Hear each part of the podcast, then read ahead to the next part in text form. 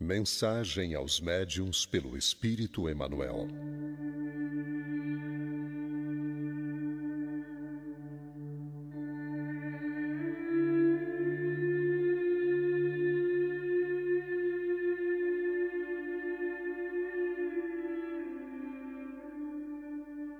Venho exortar a quantos se entregaram na terra à missão da mediunidade, afirmando-lhes que ainda em vossa época esse posto é o da renúncia, da abnegação e dos sacrifícios espontâneos. Faz-se mister que todos os espíritos, vindos ao planeta com a incumbência de operar nos labores mediúnicos, compreendam a extensão dos seus sagrados deveres para a obtenção do êxito no seu elevado e nobilitante trabalho. Médiuns, a vossa tarefa deve ser encarada como um santo sacerdócio. A vossa responsabilidade é grande pela fração de certeza que vos foi outorgada, e muito se pedirá aos que muito receberam. Faz-se, portanto, necessário que busqueis cumprir com severidade e nobreza as vossas obrigações, mantendo a vossa consciência serena se não quiserdes tombar na luta, o que seria crestar com as vossas próprias mãos as flores da esperança numa felicidade superior que ainda não conseguimos alcançar.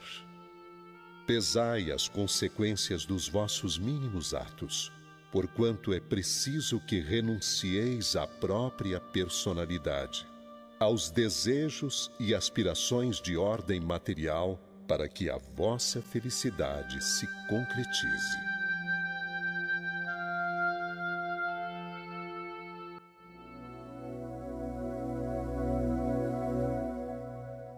Vigiar para vencer.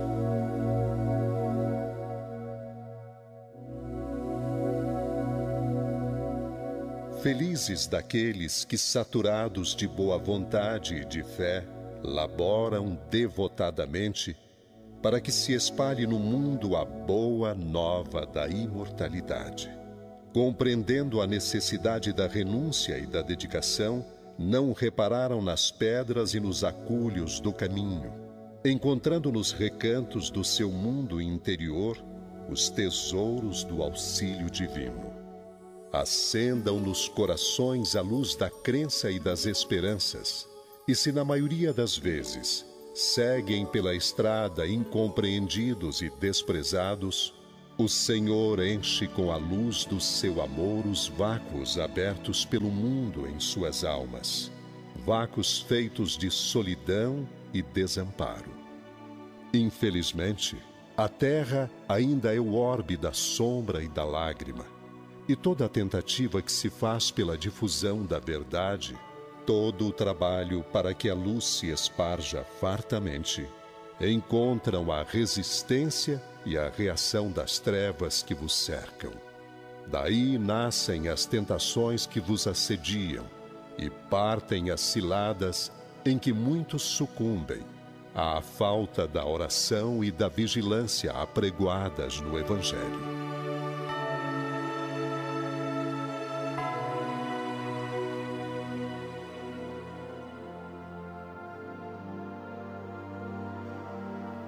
Quem são os médiuns na sua generalidade?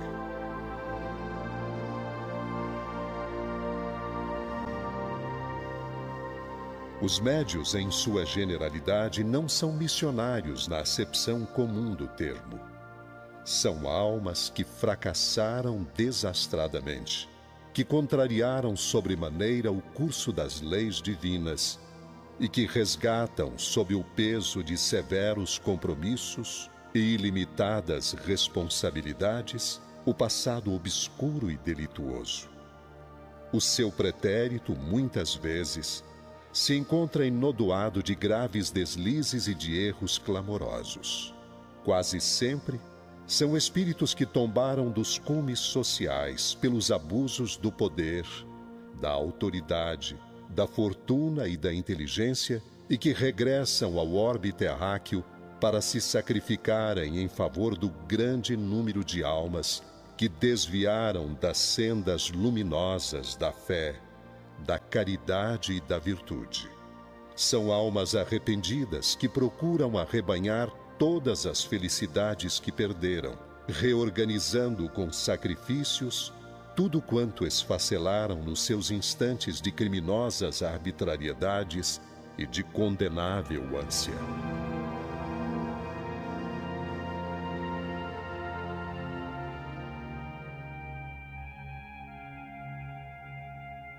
As oportunidades do sofrimento.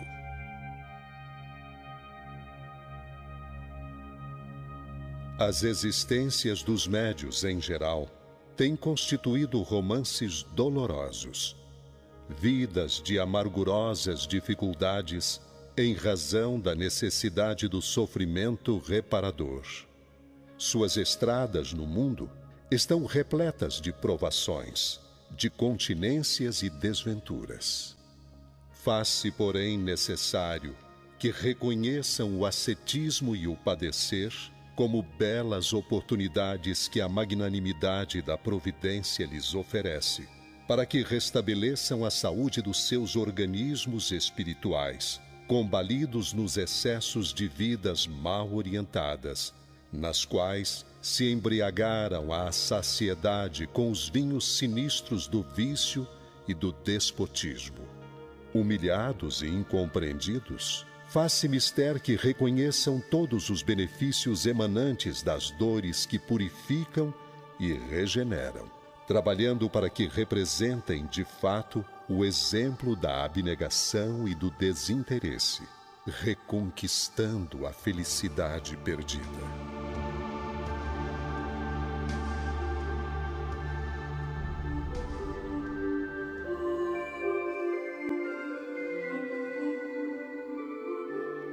Necessidade da exemplificação.